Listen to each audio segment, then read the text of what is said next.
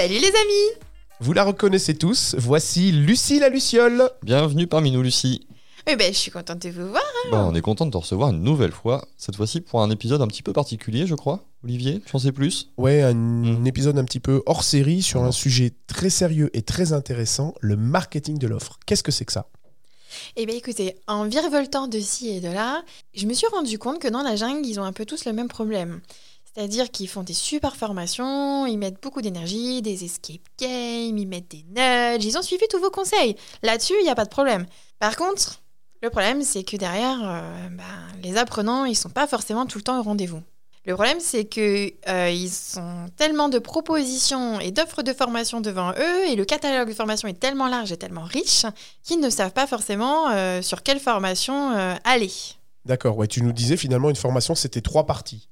C'était La scénarisation pédagogique, puis la conception pédagogique, et enfin la diffusion. ce marketing de l'offre, il intervient dans euh, cette diffusion en fait. Exactement. Et quand on parle de diffusion, je pense que vous vous dites tous la même chose. La diffusion, c'est une diffusion sur le LMS. Je pose mon module sur le LMS et puis tout est fait. Ouais, c'est souvent ça, et quand on est indépendant, euh, on n'a pas toujours de LMS hein, d'ailleurs. Oui, d'ailleurs, j'ai vu euh, dans un de tes épisodes que tu disais qu'il y avait des outils maintenant qui pouvaient remplacer le LMS. Parcours, épisode 1. Et, Eh ça, c'est le bon numéro, ça. Parcourou, et j'ai trouvé que c'était euh, c'était assez sympa.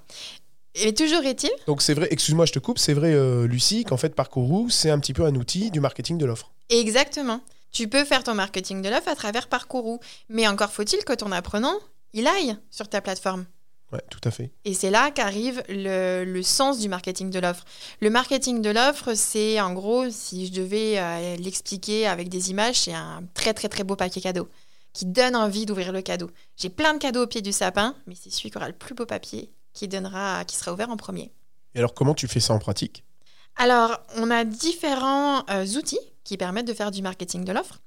Soit on travaille dans une grande entreprise et on va utiliser des outils corporate qui sont coûteux, hein, je ne vais pas dire qu'ils sont gratuits, euh, comme la suite Microsoft. Microsoft propose un, un outil qui s'appelle SharePoint. Alors, je sais que vous... Ouais, je vois, tu fais les gros yeux là. Ouais, c'est ça, je suis en train de faire des grimaces SharePoint, mais c'est pour partager des fichiers ça J'ai l'impression qu'Olivier, il pense au SharePoint il y a 15 ans. Ouais. Et ça a beaucoup évolué euh, dernièrement, c'est vrai. En fait, les gens, euh, mais c'est vrai, hein, euh, on a tous introduit, enfin, on a, on a vécu là avec euh, la crise sanitaire une introduction forte de Teams dans les organisations et, et on nous a obligés à mettre nos fichiers en synchronisation en temps réel pour travailler avec nos collègues sur les mêmes documents et pour pas s'envoyer les fichiers. Très loin du marketing de l'offre. hein. Exactement. Ça, c'est la vision du SharePoint traditionnel. C'est la vision que je pense tout le monde a. C'est la vision du vieux singe. La vision opérationnelle, on va dire. Enfin, quand tu conçois peut-être. Mais Exactement. Je charge des fichiers sur un SharePoint. Mm. Sauf que les gens ne connaissent pas l'autre SharePoint. Alors c'est le même outil, hein, euh, je ne parle pas d'un autre outil, mais il y a, quand on crée un SharePoint, on nous propose deux interfaces. Soit un SharePoint qui est une base documentaire, soit un SharePoint qui s'appelle un site de communication. Et c'est là que ça devient intéressant. Sur les SharePoint sites de communication, en gros, c'est un site web euh, à notre disposition qu'on peut ouvrir à tous les collaborateurs au sein d'une entreprise. Alors oui, c'est un site web interne. ouais, on reste vraiment au sein de l'entreprise. C'est-à-dire qu'on va pas pouvoir donner l'URL. Enfin, on peut toujours donner l'URL à quelqu'un qui bosse pas dans l'entreprise, mais il y accédera pas. Alors, je vais juste te nuancer. En effet, on peut donner l'URL à quelqu'un qui est extérieur et je peux donner des accès à quelqu'un d'extérieur. Oui. Ça, oui. Mais vu que les outils, ce qu'on va intégrer dans SharePoint, ça fait partie d'autres outils de la suite Microsoft, Mm. il va pas avoir accès à tout le contenu puisqu'il va falloir des licences pour accéder au contenu. Finalement, là, tu utilises un outil interne pour faire une espèce de site web pour vendre et donner envie euh, d'aller euh, dans ta formation. Exactement. Ça, c'est typiquement pour les services formation, pour qu'ils arrivent à, ouais, à donner envie à leurs collaborateurs d'aller à une formation. C'est le A de APA, le avant de APA ou le M de mobiliser, préparer, former, ancrer. C'est mobiliser en fait. C'est ça. C'est un, quelque chose qu'on utilise avant la formation pour donner les informations. Euh, ça recense euh, toutes les actualités. Ce que j'aime bien aussi avec le SharePoint, c'est que euh, si ma formation elle a changé, je mets à jour mon SharePoint et mes apprenants ont la formation à jour. C'est quand même beaucoup mieux que d'envoyer des slides. euh, on va dire à chaque fois qu'on fait une formation, j'envoie un deck de slides, puis finalement les slides ont changé, puis les apprenants ils ouvrent des vieilles slides. Enfin, voilà, c'est de la formation mise à jour en temps réel. Bon, ça, c'est quand tu travailles dans une grande entreprise. Oui, mais ça existe aussi euh, quand tu es, par exemple, indépendant avec d'autres outils. Ah, par exemple? Alors, euh, un outil qui est quand même moins coûteux et dont on a déjà parlé à plusieurs reprises, c'est Geniali. Le retour. On ne s'en lasse pas. Non, c'est vrai. Moi, j'adore cet outil. C'est vrai que Geniali, euh, Clément nous avait montré que ça permettait de faire des sites web. Et là, on retrouve finalement le SharePoint avec Geniali. Oui, on peut très bien créer un Geniali qui serait comme un PowerPoint amélioré. Et on enverrait euh, ce, ce lien avec euh, ces vidéos, enfin ce- cette espèce de PowerPoint amélioré avec euh, des vidéos, euh, des fichiers, etc. qu'on pourrait envoyer à nos apprenants pour faire le marketing de l'offre. C'est ça, le mobiliser Exactement. On remplace les ressources pédagogiques en fait par d'autres ressources qui vont permettre de diffuser de l'information et motiver nos, en- nos apprenants. Ouais, donner envie Mm. en fait. Tout à fait. D'ailleurs, je pense à un truc qui te plairait, euh, vieux singe. On peut mettre des puzzles. Des puzzles.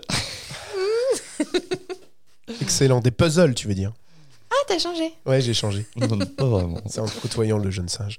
Ok, tu as encore d'autres outils comme ça?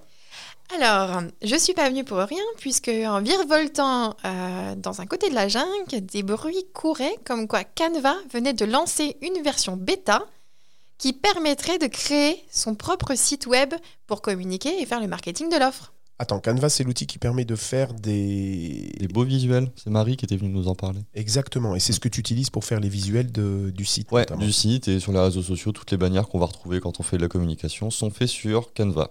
Tout à fait, très Et- facilement. Et tu nous dis qu'ils ont des, une nouvelle option. Oui, c'est tout récent, c'est euh, une version bêta qui vient de sortir. Donc ils avaient déjà sorti la bêta pour faire des vidéos, et là c'est la bêta pour faire des sites web.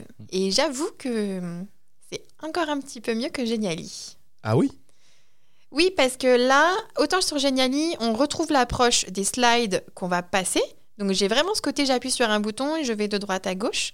Euh, donc je suis forcément dans un schéma quand même qui est plutôt linéaire. Même si je mets plusieurs boutons dans une page, c'est un schéma linéaire pour moi. Alors que là, sur euh, Canva, on a vraiment l'interface visuelle du site web avec en haut de la page les boutons qui sont les boutons liés aux différentes pages. Canva m'étonnera toujours. Ouais, c'est assez puissant. C'est vrai qu'on n'a pas parlé de la possibilité de faire des vidéos, mais récemment, pour un des projets de vidéos que j'avais, j'ai créé des espèces de mini vidéos d'introduction pour faire euh, en gros toutes mes introductions de vidéos. Et en fait, j'ai créé les animations, j'ai juste changé les teams, j'ai téléchargé mes 10 vidéos, en 10 minutes c'était fait, et ça m'a fait un vrai visuel d'introduction pour mes vidéos. Très pratique. Donc si je résume, le marketing de l'offre, c'est le M de mobiliser, dans le modèle MPFA, mobiliser, préparer, former, ancrer. Donc c'est tous les moyens qui vont permettre, une fois que vous avez fait une belle formation bien structurée avec des objectifs pédagogiques, de la vendre. Pas de la vendre forcément pour de l'argent, mais que finalement vos apprenants arrivent et soient heureux d'être là. Et tu nous as montré trois outils, de l'outil de l'entreprise jusqu'à l'outil le plus simple, Geniali au Canva, qui nous permettent de vendre cette formation et de donner envie. Et j'ai une petite astuce. Ah bon? Alors là, c'est encore pour les grands comptes. J'espère que tu m'en voudras pas, Olivier. Mais euh, souvent, on utilise des LMS euh, qui sont euh, assez puissants, mais qui sont pas très sexy, je dois l'avouer. Et ce qui est quand même génial pour faire du marketing de l'offre, parce que souvent les entreprises, elles veulent pas aller sur SharePoint, qui est un autre outil. Ils veulent vraiment valoriser leur LMS.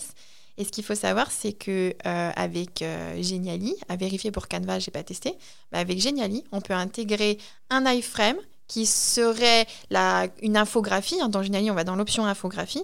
Et cet iframe qu'on intègre dans notre LMS, eh ben, en fait, ça simule une page web et ça permet aussi de faire le marketing de l'offre. Très pratique quand vous avez des interfaces toutes moches des années 80, notamment sur les intranets.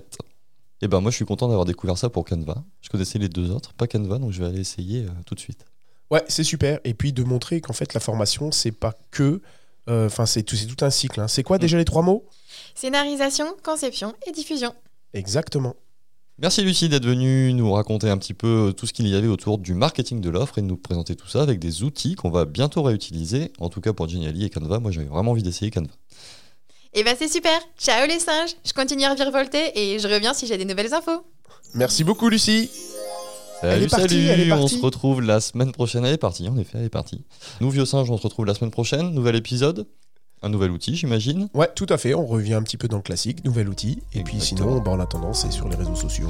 Et sur notre site web si vous voulez réécouter les précédentes émissions. À bientôt! Salut Clément